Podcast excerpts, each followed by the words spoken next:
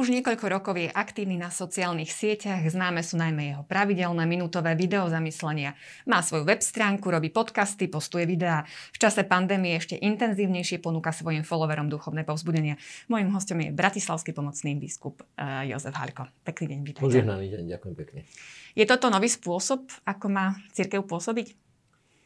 Ak je toto cesta k ľudskému srdcu, tak je priam našou povinnosťou ju nejakým spôsobom využiť. Čiže áno, na otázku odpovedám, že áno, je to spôsob a myslím, že veľmi účinný. A je církev pripravená takýmto spôsobom pastoračne pôsobiť, či už čo sa týka ako kňazov, ktorí by mohli takýmto spôsobom využívať tieto prostriedky na pastoráciu, ale na druhej strane aj veriaci. Církev vždy využívala prostriedky na to, aby sa Božie slovo mohlo dostať čo najďalej e, najmä, najmä asi mladí kňazi mali vždy tendenciu vnímať z toho priestoru to nové, čo by sa dalo využiť. A tí starší kňazi zase sú veľmi užitoční a konštruktívni v tom, že možno tých mladých, keď sú v tom takí veľmi dynamickí, tak ich trošku aj brzdia a upozorňujú na to, že je dôležité vo všetkom nájsť tú správnu mieru a správny, správny pomer. Takže určite aj tí, ktorí majú určité výhrady, ale aj tí, ktorí si myslia, že je to veľmi dobre, spolu nájdu nejakú tú správnu mieru toho, ako to účinne ponúkať ľuďom, aby im to naozaj ponúklo e, plný taký zmysel pre život. Aj táto súčasná situácia, e, pandémia nám ukázala, že je to asi spôsob, ako osloviť veriacich, keď teda nie je naozaj reálna možnosť navštíviť ten chrám. Ako hodnotíte? Ano, túto to situáciu. Je, to je jednoznačné. Aj ľudia, ktorí pred pandémiou mali voči sociálnym sieťam určité podozrenia, e, správne i nesprávne, teraz zistili, že to maximum, čo môžeme urobiť, je to prihovoriť sa ľuďom cez sociálne siete. A e, ponúknuť im takýto spôsob komunikácie, keď sa nemôžeme stretnúť kvôli, kvôli infekcii, kvôli tomu, že máme držať ako keby vzájomne, vzájomný dištanc. E, tie čísla išli naozaj veľmi hore, čísla sledovanosti, povedal by som až závratne. A je to o tom, že ponuka a dopyt sú veľké. Čiže ľudia si to pýtajú a treba im to aj ponúkať. Lebo sociálne siete to je neutrálna vec, tak ako aj, aj papier je neutrálna vec. Ale môžem na ten papier vytlačiť Mein Kampf a môžem na ten papier vytlačiť Sveté písmo. Čo je obrovský rozdiel. Jedno je deštruktívne, vražedné, druhé dáva život. Čiže nie je to o tom papieri, ide o tom, kto má zodpovednosť za to, čo na ten papier dá. Na sociálne, sociálna sieť a rôzne platformy sociálnej siete sú neutrálne a je na zodpovednosti človeka, že čo tam ponúkne. Takže e, na tej istej obrazovke môže ísť jeden agresívny film, ktorý ľuďom dáva podnety k tomu, aby sa správali e, k sebe agresívne, ale na tej istej obrazovke, ak si správne volím, môže ísť aj Svetá Omša s kázňou, ktorá ma môže veľmi, veľmi posunúť dopredu duchovne a do hĺbky. No a čo vás oslovilo na týchto sociálnych sieťach, keď si pred pár rokmi začali využívať tieto nové technológie? Bolo to také, že vždy ste mali nejaké také nadšenie pre tieto nové spôsoby, alebo e, vyslovene sa tam ukázala nejaká taká potreba a ten dopyt, tak sa prispôsobím tej novej situácii? E, veľmi dávno ma provokuje myšlienka, ako sa dostať k mladým ľuďom, ktorí sú za horizontom našich prirodzených kontaktov. Lebo máme mládežnické stretnutia, tam prídu nejakí mladí ľudia. Máme mládež, Svete Omše pre mládež, tam prídu nejakí mladí ľudia. Ale evangelizačne dostať sa k tým, ktorí vôbec o Ježišovi nevedia, ktorí vôbec nepoznajú církev alebo majú o nej veľmi pokrivené a deformované vedomosti, to je to prvé, čo som si uvedomil. Nejde o pre vec samu, že existuje nejaký technický spôsob. On je naozaj fascinujúci, ale nie je, nie to to, čo človeka nadchýna. Človeka nadchýna to, že ja môžem do telefónu nejakého človeka poslať, že pozri sa, tvoj život má zmysel, Boh je dobrý, Ježiš ťa miluje a sú tu kresťania, ktorí ti ponúkajú nejaký spôsob života.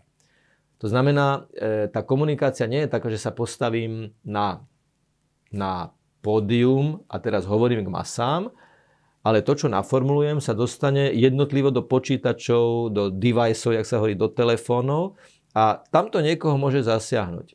A najväčšiu radosť mám z toho, keď sa niekto na základe týchto podnetov rozhodne vyhľadať už potom živú komunikáciu a osobné stretnutie a urobiť, urobiť e, prípadne aj rozhodnutie, ktoré je aj z hľadiska viery, aj z hľadiska života, aj z hľadiska určitého smerovania veľmi dôležité. To znamená, pardon, e, e, ja som na začiatku, povedzme, svojho Facebooku tam povedal, že tento Facebook by mal slúžiť na to, aby sme sa napokon stretli face to face. Čiže tvárov tvár. tvár. A chytili sa mladí? Pozrite sa, e, tie čísla nie sú nejaké závratné, ale tešíme sa každému jednému, ktorý nejakým spôsobom, nejakým spôsobom precitne. A v tomto smere musím rozlišovať aj tých hejterov, že sú aj takí, ktorí len tak od boku vypalia nejakú agresívnu vetu s nejakou plišovou anonymnou hlavou No na to nemá zmysel reagovať, lebo to je nedialogické, to je agresívne. Takže takýto podnes si nezaslúži nejakú, nejakú odpoveď. Ale vyskytnú sa niekedy aj kritiky, ktoré sú štrukturované, e, slušné. No a tam už možno nadviazať nejaký prvotný taký dialog cez, ten, cez tú stránku, ktoréhokoľvek typu a potom, nech sa páči, príďte na rozhovor. Čiže e, boli aj takéto, takéto hejty, kde som ponúkol osobnú komunikáciu a už sa potom nikto neozval. Pričom veľmi volal potom, aby bol dialog. Čiže sú aj takí, ktorí veľmi volajú po dialógu až do momentu, keď im človek ten dialog ponúkne. A potom sú ľudia, ktorí volajú po dialógu a potom sú radi, a ja som tiež rád, že môžeme naozaj nadviazať os- cez osobné stretnutie už potom nejakú naozaj zmysluplnú komunikáciu, ktorá je užitočná pre život toho človeka, aj môj, pretože ja sa tiež tým obohatím. Práve to som sa chcela spýtať, že do akej miery to vás obohacuje, že či je tam aj priestor v rámci toho eh, dialogu a tej, eh, tých rozhovorov, diskusí, priestor na to, aby ste aj vy možno nejakého iného uhla pohľadu sa pozreli na ten problém, na tú danú problematiku, teda, ktorú rozoberáte, alebo nejakú tému, ktorú načrtávate.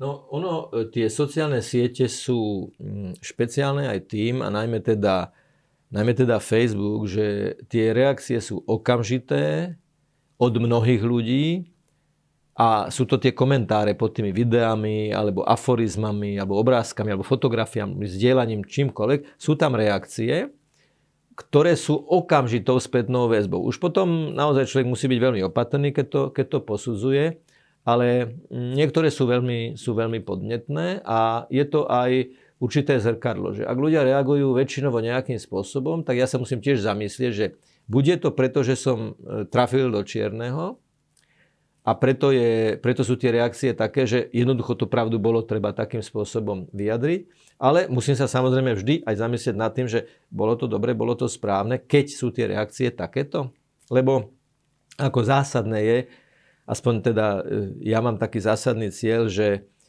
nevyvolávať vášne, nenávisť, agresívne správanie. Jednoducho žiadne také podnety, ktoré by kohokoľvek mohli inšpirovať k tomu, aby na kohokoľvek bol zlý. Veľmi jednoducho povedané.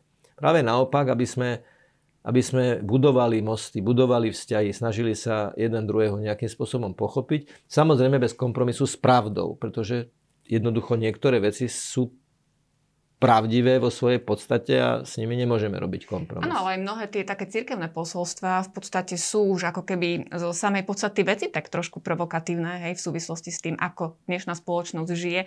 Čiže asi tam tie vášne to vyvoláva. Presne tak, presne tak. A v tom prípade s tým nemám problém, pretože je to zaštítené Božím slovom, lebo je to citát poviem z Božieho slova alebo je to zaštitené svetým otcom, že on to povedal. Niekto, pápež povie, e, pápež František povie, potrad je nájomná vražda, úvodzovky, úvodzovky, povedal to pápež e, rímsky biskup, pápež katolíckej cirkvi. Je to jeho, jeho, je to jeho veta. Treba ju odcitovať a netreba sa toho báť. Aj keď pod tým samozrejme sú potom aj, aj negatívne reakcie. Ale celé to, celé to vytvára tú mozaiku toho, tej, tej, teda tej reagencie, na základe ktorej ja sa môžem poučiť. I keď som si stále vedomý toho, že je to len určitý segment z tých reakcií, pretože je veľmi veľa ľudí, ktorí reagujú, ale to tam nenapíšu. To znamená, aj nad tým sa musím zamýšľať, že nakoľko je to naozaj, nakoľko to má výpovednú hodnotu takú, aby som z toho vyvodzoval to alebo ono.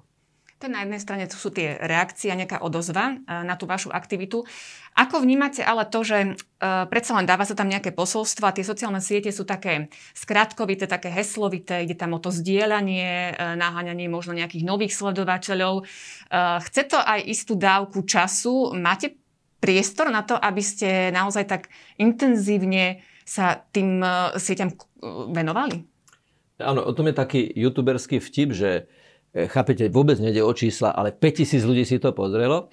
E, ide o čísla. Jednoducho ide aj o čísla, lebo je veľmi dobre, keď si, to, keď si niečo pozitívne pozrie veľa ľudí. A čo sa, prečo sa treba tajiť tým, že som rád, keď si veľa ľudí prečíta nejakú, nejakú vetu z Evanelia, alebo vypočuje nejakú homíliu, alebo nejaké zamyslenie. A máte to tak, že to tak priebežne sledujete? Napríklad počas dňa dám niečo a mám taký pocit, že to, to, to, toto by mohlo ísť a, a tak sledujete, ako ľudia reagujú? Zvyknem, zvyknem kontrolovať reakcie a niektoré musím vymazať, pretože vytvárajú tam zlú atmosféru na, na tom Facebooku, lebo niektorí to zneužívajú, ako keby, keby chceli mať z toho vlastnú nástenku a to nejde. No a samozrejme, že tam e, stále vidím tie čísla, že akým spôsobom sa, akým spôsobom sa vyvíjajú.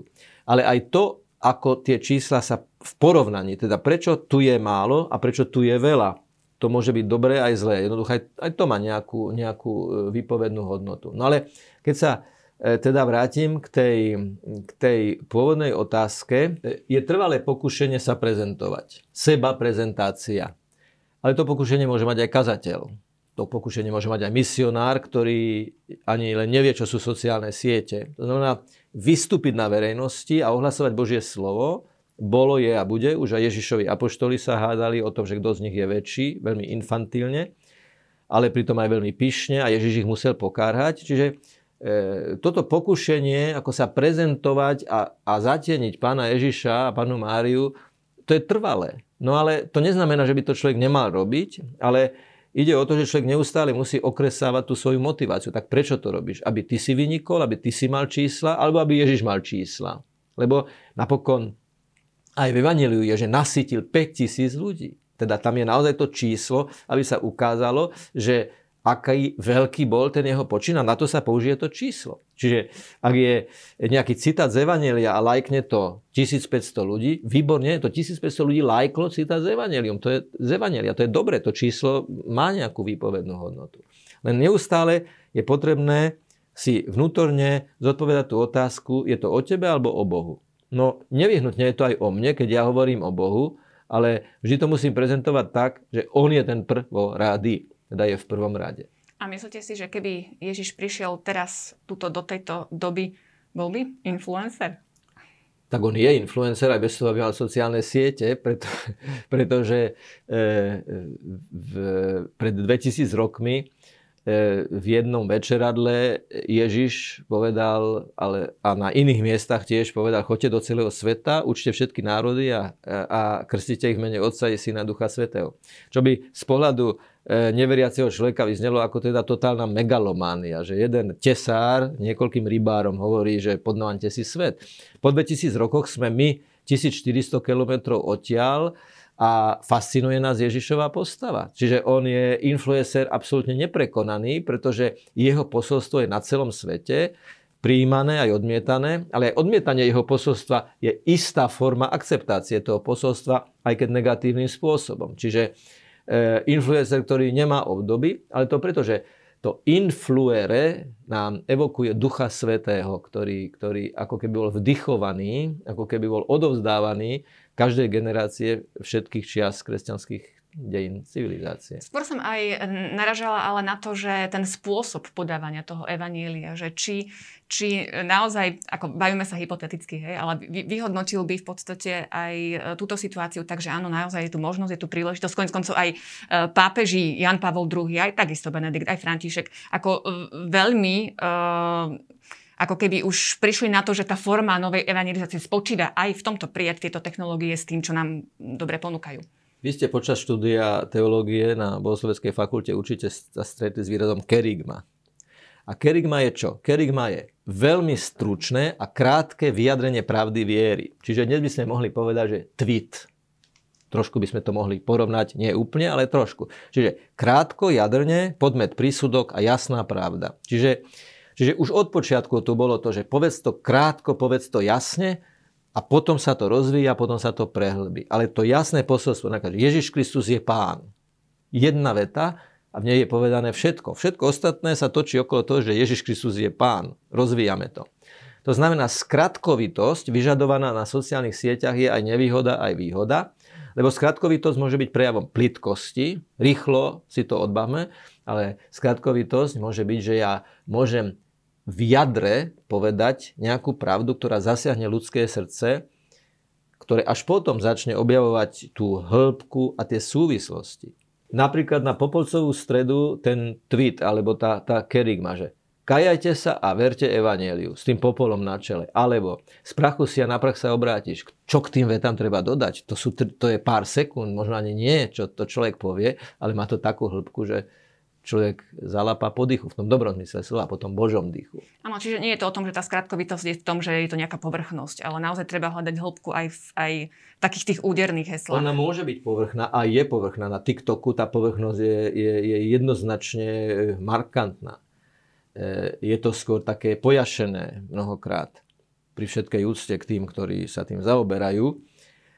A práve preto treba tomuto priestoru ponúknuť vážnosť, hĺbku a jadrnosť. Ak Ježiš povedal, choďte do celého sveta a ohlasujte evanelium všetkým národom, tak to slovo celý svet nie je len v, ten extenzívnom zmysle, nie je len v tom extenzívnom zmysle slova, že čím ďalej, ale aj do hĺbky. Čiže každé prostredie a každý prostriedok evangelizujte, naplňte Božím slovom, naplňte Božím posolstvom. A ak je teritorium evangelizácie digitálny kontinent, ktorý vzniká cez počítač, lebo my máme pred sebou obyvateľov digitálneho kontinentu.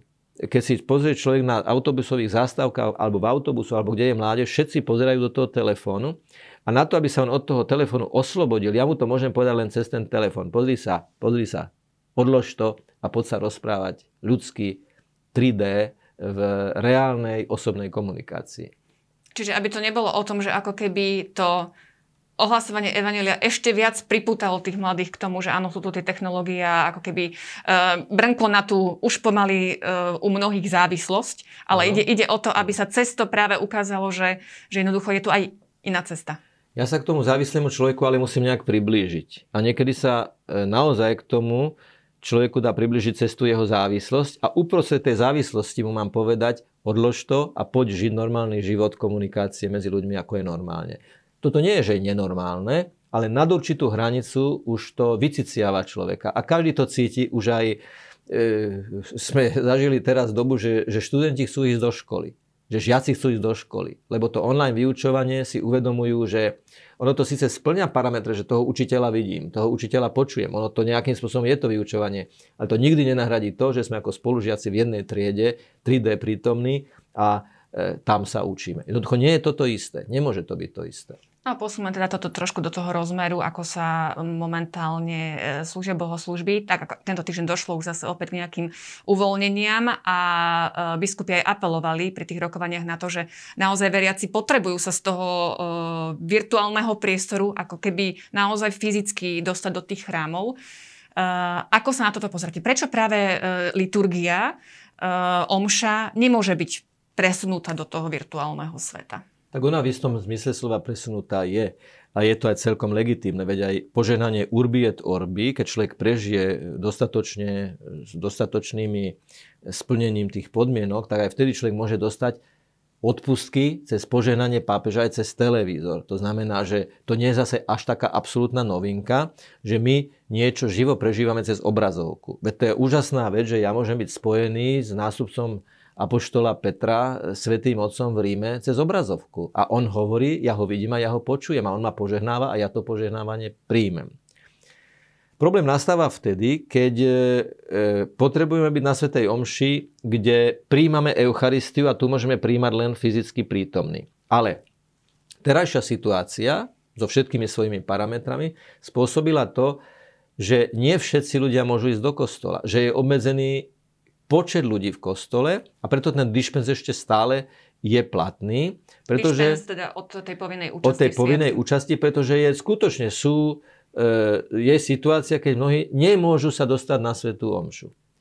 Ale keď oni doma tú svetú omšu prežijú nejako hoci ktorý iný program s preloženými nohami a zajedajúc čipsami a Coca-Colou, ale naozaj, keď je tá svetá omša, tak si urobia na to čas, neodbiehajú do kuchyne, nerozprávajú sa pri tom, ale prežívajú to naozaj ako svetú omšu a cez tú obrazovku e, prežívajú aj to duchovné sveté príjmanie, tak ak viac nie je možné, tak potom Boh požená aj takúto možnosť. V prípade, že by to bola vec pohodlnosti a nie nasadenia pre Svetú Omšu, tak to v ľudskom srdci je problém. Nie v tom, že Svetá Omša je na obrazovke. Navyše, samozrejme, že tá obrazovka ako keby im, imanentne vo vnútri evokuje to, že ako by bolo dobre byť tam osobne.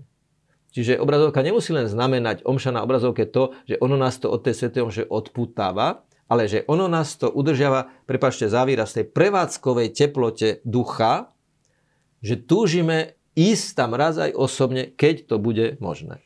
No a ne, neobávate sa, že tým, že sa tie nariadenia a opatrenia stále menia, raz je to tak, raz je taký obmedzený počet, raz je taká možná kapacita naplnenia kostola, raz také musím urobiť um, nejaké opatrenia ako veriaci, ktorí chce ísť na Svetu Omšu, že to nakoniec uh, odradí mnohých ľudí od toho, že Eh, budú chcieť navštevovať tie chrámy, že si povedia, že však veď mne sa to už presunulo eh, do, do obývačky, do, do mojej domácnosti a vlastne tam si udržiavam nejako, tu, udržím sa v tej prevádzkovej eh, teplote, hej. A, a že, že neodradí to tých ľudí od toho, aby potom raz, keď to bude naozaj možné, aktívne navštevovali chrámy? Ja dúfam, že nie ale kto dostatočne dohlbky rozumie tomu, čo sa deje na Svetej Omši e, pri reálnej e, fyzickej prítomnosti veriacich, jednak zážitok toho spoločenstva, jednak eucharistické príjmanie, prijať e, premenený chlieb, Eucharistiu do srdca,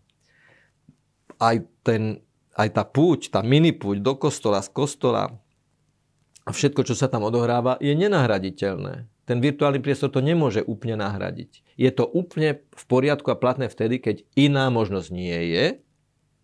Áno, vtedy je to v poriadku. Ako náhle by to bolo viac pohodlnosti, tak ani ten duchovný účinok nie je taký, lebo kde si je problém v príjimači. Nie vo vysielateľovi, nie v, nie v tom, tej obrazovke, ale v tom, kto to príjma. Nie, niečo v tom nie je v poriadku. Keď človek nejde do kostola, pretože sa mu nechce a toto sa mu zapáčilo, to by nebolo v poriadku. Veriaci už uh, dvojsviatky veľké uh, prežívali teda mimo kostolov, blížia sa Vianoce. Ako to vy tak výhľadkovo vidíte? Uh, je, je to teraz otázka aj teda ako na biskupa.